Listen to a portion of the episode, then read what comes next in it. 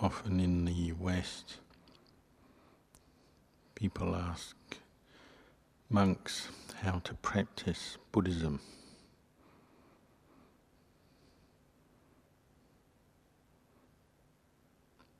And teachers like Luang Por Chah would remind us that the Buddha taught the Dhamma and the Vinaya. The word Buddhism didn't exist in the time of the Buddha. And the Dhamma, as we know, we, we chant the, we recollect the qualities of the Dhamma, that which is apparent here and now, encouraging investigation, timeless, leading inwards to, to be experienced individually by the wise. The Vinaya is the discipline, the training rules and practices.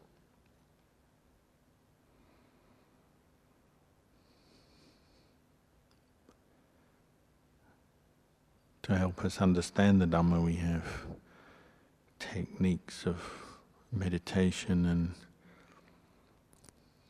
contemplation as well, the samatha meditation techniques for calming the mind.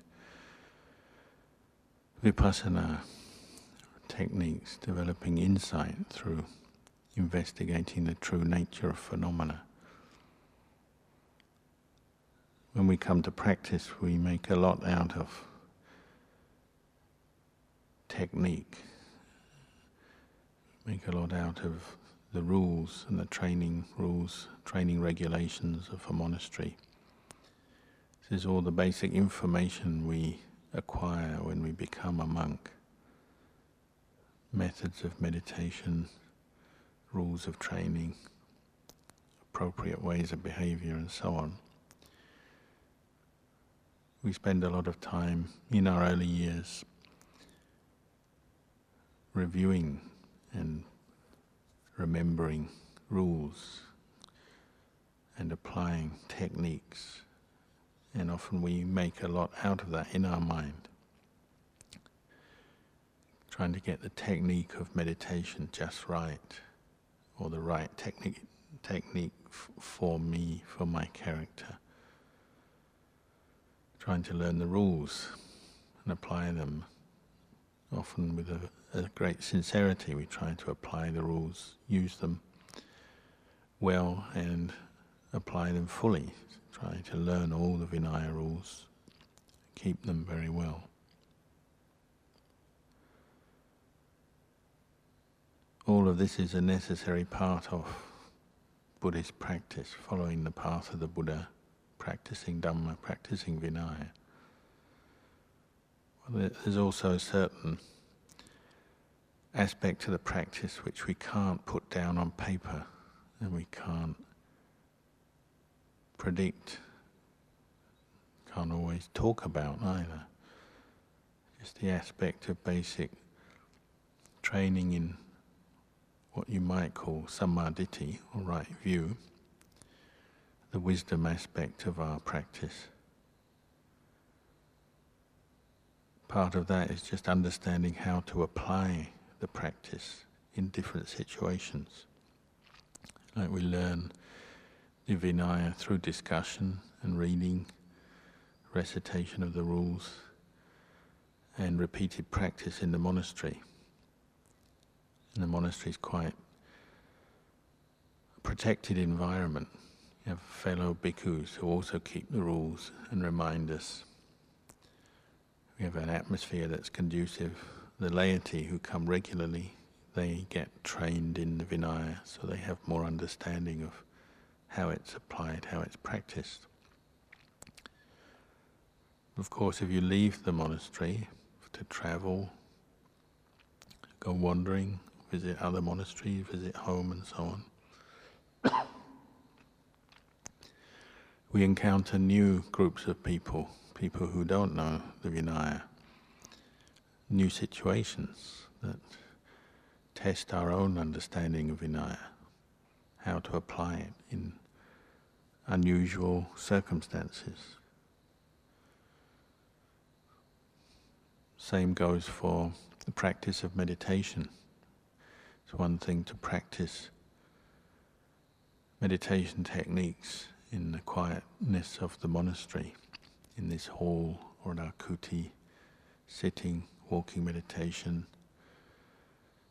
sitting meditation before our meal, meditating in silence as we eat, walking meditation in our day, sitting meditation, and so on. It's a protected, suitable environment. And when we leave the monastery and travel, how well do we keep up our meditation practice, the quality of mindfulness, the quality of wise reflection? How well do we maintain our wisdom, our samadhi? if we're in different situations. And this is part of the practice, a very important part, because often it's the different situations we're in that will provoke the arising of kilesa, that will test us or challenge us to see what kind of a foundation of practice we have developed while we're in the monastery, particularly during a rains retreat or a longer period of practice, you get tested to see how much of that actually stayed with you. If you're traveling, you don't necessarily have the books close at hand. So, how well can you compose your mind, maintain mindfulness in different situations? How well can you remember the Vinaya training, the rules, the practices? so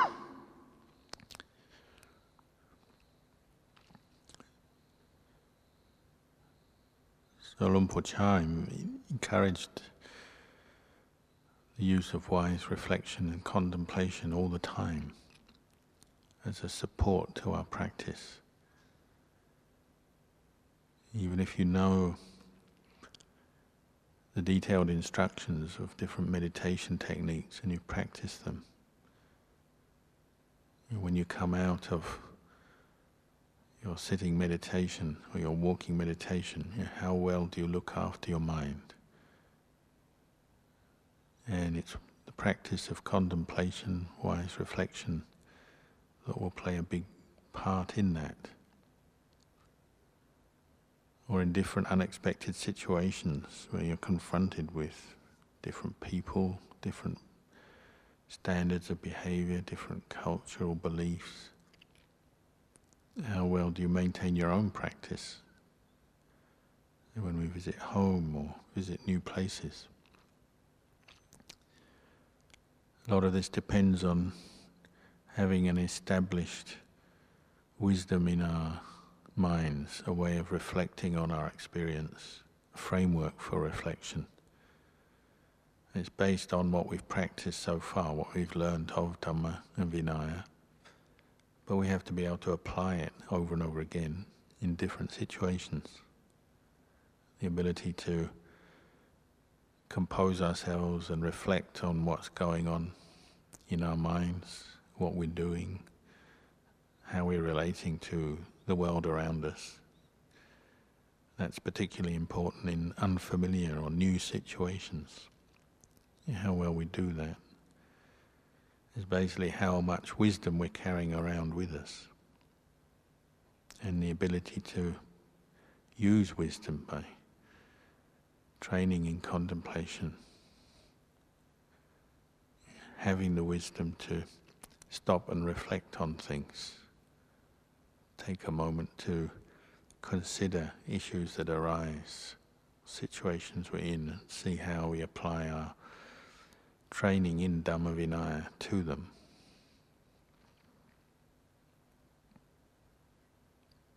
And one teaching that I was given before coming to Australia was the one about the Buddha gave to some of those early arahants who left to spread the teachings of the Buddha going into different directions.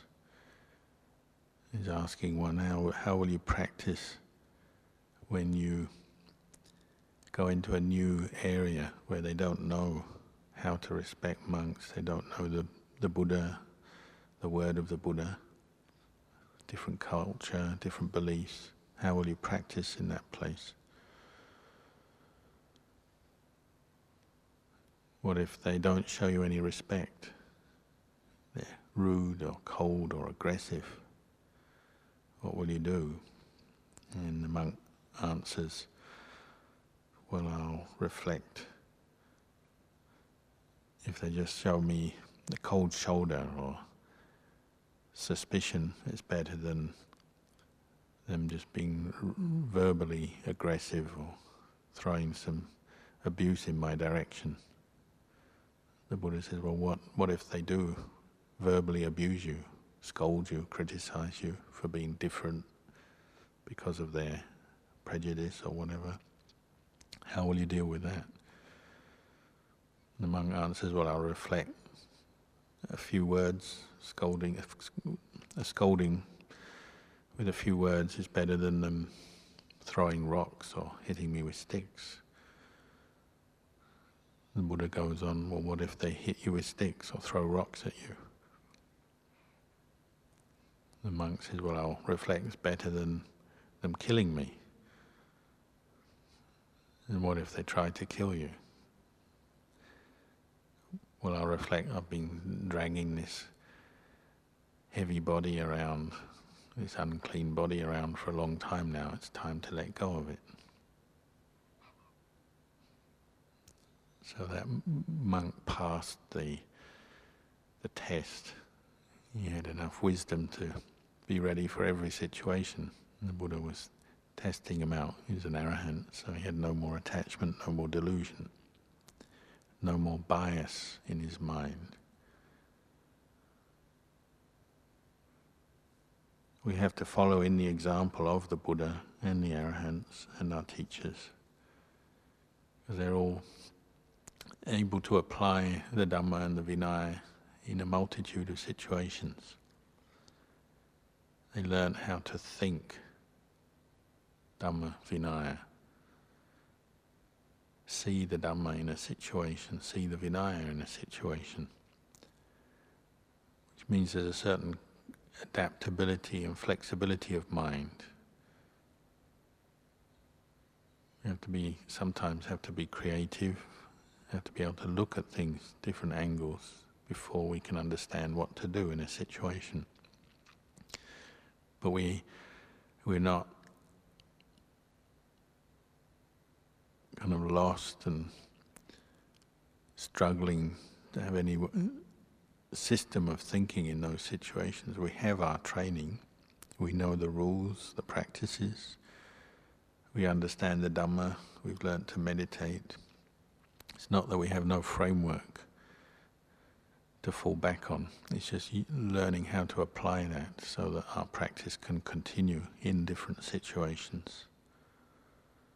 How can we meditate or maintain the meditative state of mind, the meditative attitude in different situations? When we're traveling, when we're tired, when we're confronted with unknown people, unknown situations, when we're busy, and so on. There's plenty of challenges. This is what we have to learn. And you see all the different ajahns when they talk about what we say going on tudong, wandering alone or in small groups, going to places where they've never been to before, in the forest or on the edges, built up areas encountering people who often didn't know about Vinaya, didn't know about how monks practice or what they really do, what they were. They had to apply their training to those situations. Buddha said we have to be humble, patient when we go into a non Buddhist society can't expect them to know how to treat us as monks, how to relate to us skillfully, different from the people a, who come and support us in the monastery. Most people we meet don't know the rules, don't know how we live. They don't know that we don't hold money.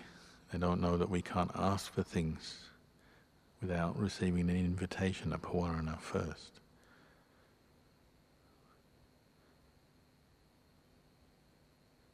In those situations, we often have to just be very, very patient and humble.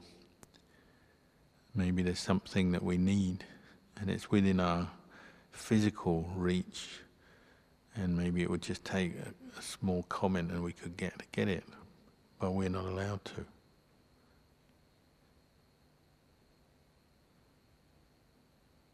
I remember once when I was a young monk, there was one family in Bangkok that offered to look after me when my parents came. I went to stay in Wat Bovorn, the Sangharaja's monastery, and they helped to me to go and pick up my parents for the airport. It took me around a bit, and they provided the food, but they didn't know I was a vegetarian. Every day they'd bring us, bring me the best meat dishes you could get, very nice food, but I hardly ate any of it. My family were new in Thailand, so I didn't want to bother them for food, to ask them for food. So I had some very simple meals, even though the people were well off enough to provide good quality food. I ended up eating a lot of rice and bananas in the middle of Bangkok. I remember that family, I knew them, I still know them today, but knew them for six, six years. It was six years before they realized or someone told them that I was a vegetarian. I remember them being told and their jaws dropping because it suddenly dawned on them all those times they'd offered food and I didn't, um, wasn't going to be able to have eaten it, but they didn't realize.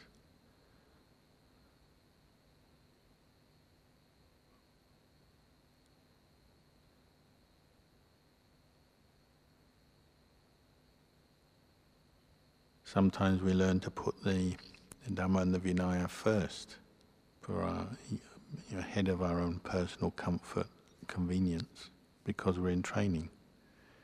And it might seem to a layperson strange or unnecessary, but if you're training your mind to make it firm in the Dhamma, in the Vinaya, then sometimes it's necessary to do that.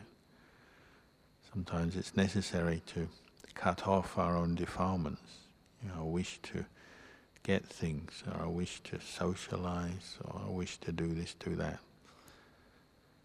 Internally, we might be training ourselves, using these situations to train.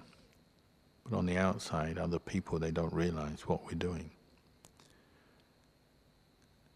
This is part of what we call practicing in seclusion. Even though sometimes we're surrounded by other people, but we're practicing and training ourselves on our own, and they may not quite realize what's going on. Even though they're kind, good people, but they don't know the actual details of our practice or what we might be going through in our minds, so they're not able to necessarily un- empathize or understand exactly what we're doing. So it can seem a bit lonely.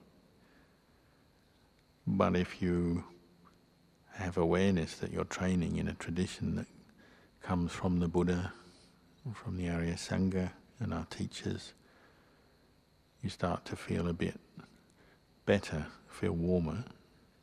You're not alone because you're actually supported by a huge tradition going back thousands of years.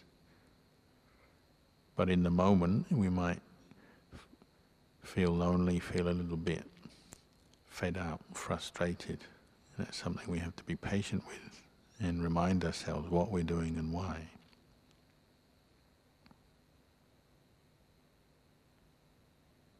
When I was a young monk, it's about six, seven rains, I've been upataki Ajahn Chah for a long time, spending many months at Wat Pong. And I was a bit tired and also being living in a big community of monks, working quite hard, so I had the idea to go off for the rains to find somewhere quiet to meditate. So somebody had told Ajahn about a piece of forest in southern Thailand. It just so happened to be an event at a new monastery in southern Thailand where many great Ajahns went to a ceremony to offer some land, so we joined that. And then we went off to see this bit of forest jungle in uh, Chumphon province. I decided to spend the rains there. Nobody forced me to, but I spend the rains there with Ajahn Chu, another disciple of Ajahn who also wanted to, a quiet place to practice. It was my first time in southern Thailand for any length of time. I'd been to visit Ajahn Buddhadasa, which was, his monastery wasn't far away before, but only for a few days. And the culture and the lifestyle of southern Thailand, there's quite a lot of difference between central or northeast Thailand. So it took a lot of adjusting, getting to mm. used to the people's accent, the way they spoke, their food, and their cultural practices and beliefs.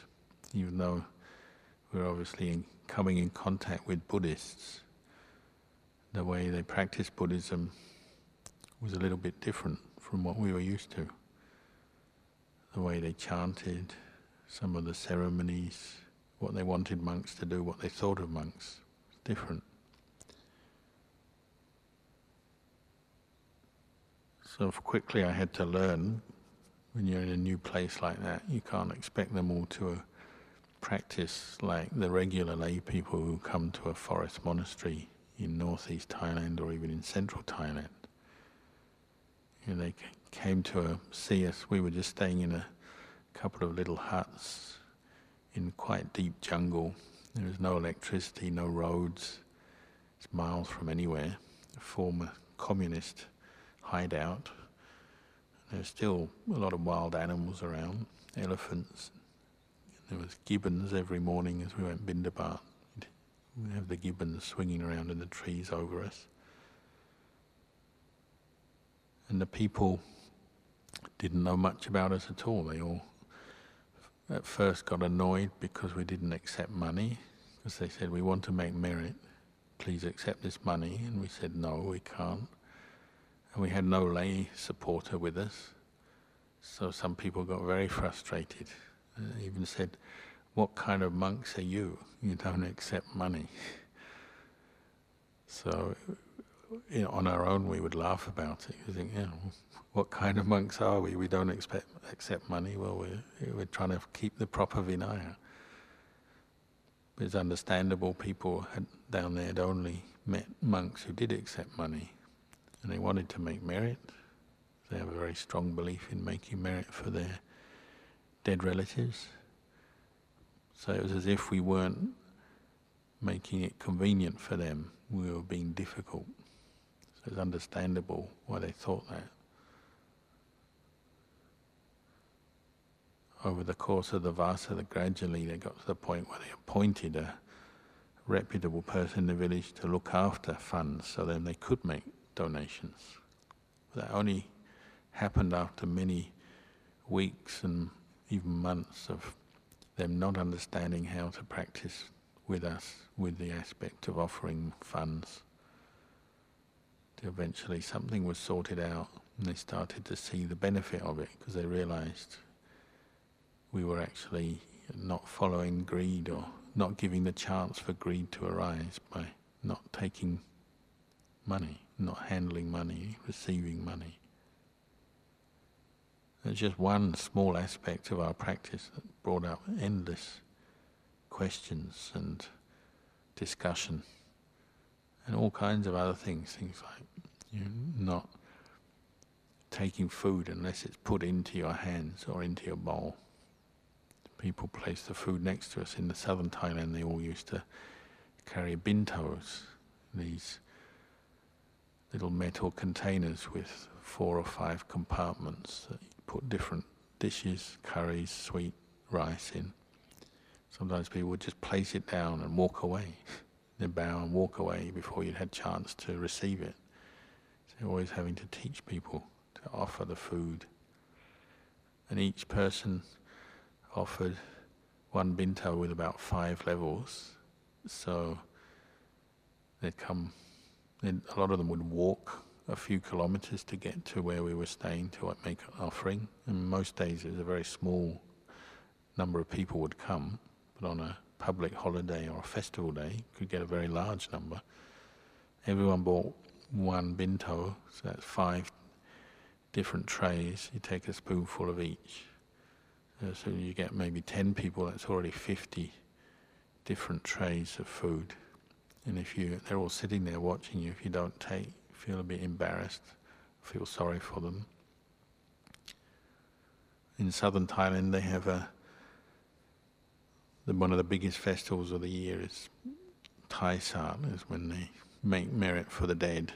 They say the gates of heaven and hell are open on that day we had about 300 people come, which for a, a little shack in the middle of the jungle was uh, overwhelming, and each one of them brought a binto with them.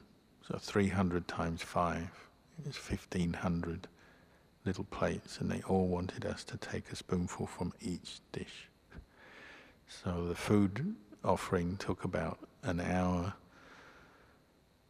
making sure it was done according to the Vinaya. But we were willing to do it. We knew it was only a one day thing that they all came. And they appreciated our efforts to both take their food but also to train them in the Vinaya. So by the end of the Vasa, you know, we had a number of people who did understand the rules and they could tell their friends. They knew about offering food. They knew about we couldn't accept money and knew all kinds of rules about mm. we couldn't sit talking to women alone and so on. Gradually, from an early period of they were suspicious, didn't like the style, the Vinaya style, and so on. Gradually, they started to understand the meaning the more we explained, and so they warmed to it over time and saw the value of it. And they saw the value of how it supports meditation practice keeps the monks separate from many worldly things, keeps the monks mindful, alert all the time because they have to keep their rules. There's a good learning experience, you might call it work experience for a Tudong bhikkhu, where you learn on the job how to deal with different situations as they arise how to keep the Vinaya, how to keep meditation going. That's just one example. When we first arrived there, there was one man who was very, very angry because he had stolen some of the monastery, that, uh, some of the land that had been set aside to build a monastery in the jungle, because it was just jungle. And he'd cleared it and planted trees, crops, and he thought our arrival would herald the taking back of his land from him. And he was reputed to be a murderer on the run. And he definitely had a gun because we saw him carrying his rifle around a lot. And he had a very uh, bad reputation in that area. So when we arrived, he got very angry, made a few comments but we had no quarrel with him and we weren't thinking of taking anybody's land or anything. We're just there to practice the Dhamma. We just kept saying that. We're here to practice Dhamma Vinaya, to meditate. But his first suspicions, he didn't put them aside because we, we didn't leave. He thought we'd leave after a few days. So he actually made a threat, a direct threat, saying something about what might happen to us if we don't leave or if we take his land from him, what would our fate would be. which incensed all the other villagers around. So we ended up with a border police patrol visiting us every day for a few weeks, bringing all their heavy weaponry and hanging around the sala. Perhaps it was a chance for them to have a little bit of a day off. They could chat with the monks and have a cigarette and some free food, just to make sure that nothing untoward happened. In the end, we just practice the Dhamma, practice metta, patience, loving kindness. And this man really couldn't find fault with us. We weren't threatening him or doing anything to harm him. We didn't bother him in any way. We just spread metta and were polite and friendly to everybody. So after a while, all the disruption settled down. There's no need to have any guards. The villagers were all back to being happy and peaceful. This guy just went about his business. You see very clearly in those situations how just keep to keep reflecting on the Dhamma, practicing patience, humility, metta, gradually wins people over. They don't, they can't hold on to a lot of grudge or revenge seeking if you're not doing anything to them. If you're willing just to put up with their own suffering, their own problems for a while, then they start to change. And he probably didn't become a very strong follower of the monastery, but at least he just let us be and didn't cause us any trouble.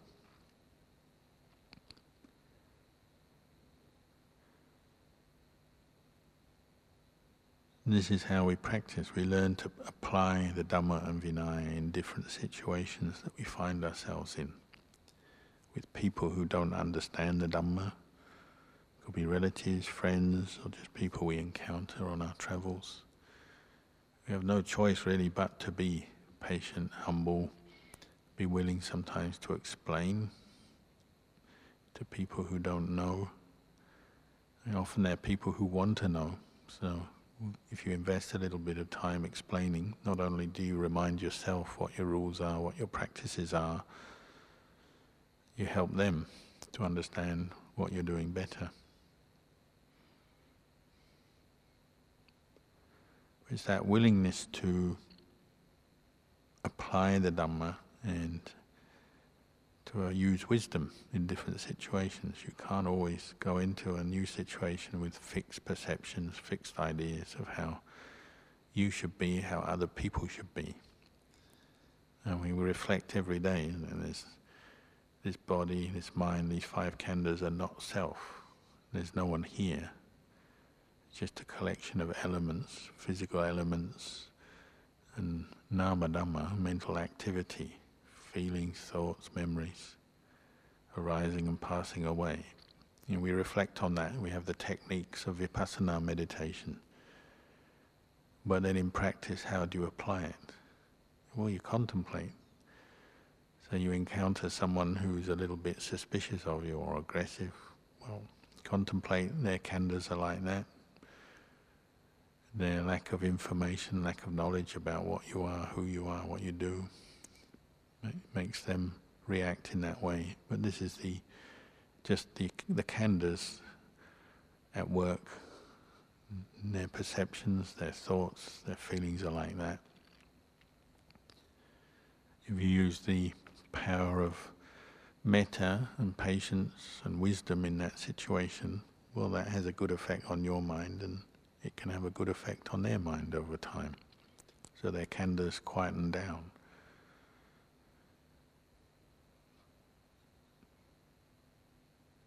Can reflect on our own rupa dhamma, our own body, our own physical form. It's just a collection of four elements, 32 parts. The kind of reflections, meditations we've done, we apply that as we're walking or traveling, going here, going there. It's just a collection of four elements moving along the road, but there's no real person or being there. We receive praise from some people, you know, a lot of faith, or think we're doing a very good thing. That's good, but it arises and it passes away. We receive criticism or abuse from people who don't understand. Again, just arises, passes away. And there's the same four elements, 32 parts, just moving along the road or going wherever it's going. It doesn't have to be a sense of a being, a person, a self, me or them. It's just five khandhas, four elements, five khandhas. One set over here, one set over there, arising, ceasing. If we reflect like this, we can even experience a sense of emptiness and a sense of release of the mind from various attachments in a certain situation. Just let go from any of any sense of self, conceit, reactions in different situations. We just let go. Even if we're very tired, so you travel and you have to talk to people and do things, you have to think and get involved with the world, and maybe you find it very tiring. Well, just reflect, it's just feelings of tiredness. There's a cause for it. If you've been ex- spending energy, then physically, mentally, we get tired. It's just the way it is. That's the way the khandhas are. They change their, their nature as we use them. Well, we get different feelings. I mean, we have pleasant feelings, and then we get tired, and we have uh, unpleasant feelings arising. It's just the way it is. As we work or do more physical labor, physically intensive things, we expend energy. That makes the khandhas tired. Feelings, dukkha, vedana arise. We don't have to let it make the mind get caught into negative reactions of aversion. We just know it. Oh, it's like this. You work a lot. Physically, you feel like this. Maybe afterwards you have to rest more. It's just the way it is. You don't have to let the mind go into a lot of negativity or complaining or form views about work or doing things or traveling, what you like, what you don't like. These are all the what we call the agati, the the biases of mind, the preferences based on greed, anger, delusion, or fear. Maybe we have a fear of even doing good, sometimes we have a fear of meditation. Oh, if I meditate, I'm just going to get tired or painful legs. Still a form of fear. It might be a very mild fear. It can be a have a form of fear arise about meditation or about doing some job that maybe we we could supposed to, supposed to do or could do. We're afraid, oh, oh, it'll make me tired or it'll distract me or get me involved in the world too much. We can have endless opinions and views about things, but follow it back. You know, reflect a bit in that situation. Reflect back and look at some of the underlying prejudices that may be stimulate, stimulating that reaction. A love of comfort, a love of getting things my own way, doing things my own way according to my own habits, a dislike of having to do things other people's way, what other people tell me or what other people expect. Dislike of expending effort, energy sometimes. You're just afraid of getting physically tired. Even though it might be doing something good, we don't want it. Sometimes we're afraid of meditation. We think it'll be troublesome for us to have to sit still or walk meditation. You know, when it's a little bit cold, a little bit drizzly or windy, we say, oh, I can't do walking meditation, the weather's not right. Maybe we just limit ourselves and shut down opportunities to rise over our biases in our mind just because of a little bit of fear, a little bit of aversion. In these different situations, then, not just when we're, say, at our kuti, sitting or walking or studying as we wish, but you know, in situations where we don't have so much control, be adaptable, be flexible, to use mindfulness and wisdom just to see kilesas arising in those situations. Because often you can let go of kilesa in the more unpredictable and controlled situations that we face. When everything is under our control, often the kilesas go to sleep and our mindfulness and wisdom goes to sleep, so we just don't see very much happening, we don't know very much. So often when we confront the more challenging situations, that's when kilesa comes up. That's when we can actually let go of it, see the trouble it causes us, and just give up, let go, and see through kilesa, see it as anicca dukkha anatta. It's empty, empty of self. So in this period, we have more work, more travel, more activities perhaps than in the inside the rains retreat. But just see it as an opportunity to test your practice, test your practice of Dhamma, test your practice of Vinaya, test your commitment to the practice, and see things as a challenge that can maybe help you grow in the practice rather than as, as some kind of insurmountable obstacle or some problem. Just try and incorporate everything into the practice and make it part of the practice. That way you'll probably find your practice becomes a little, goes a bit deeper and becomes stronger. You get a better foundation of what, and understanding of what Dhamma Vinaya is and how to apply it in daily life in different situations. And then it can be something that you can really rely on. It becomes a real refuge for you rather than something we're just learning from the books or practicing in very controlled situation. Mm-hmm. It becomes something that really underlies our whole being, the way our mind is functioning. Wherever we are, wherever we go, we're using Dhamma Vinaya all the time. We're inclining towards Dhamma Vinaya all the time. It's no longer something separate from us, something just for the books or for monasteries or for the Buddha two, two and a half thousand years ago.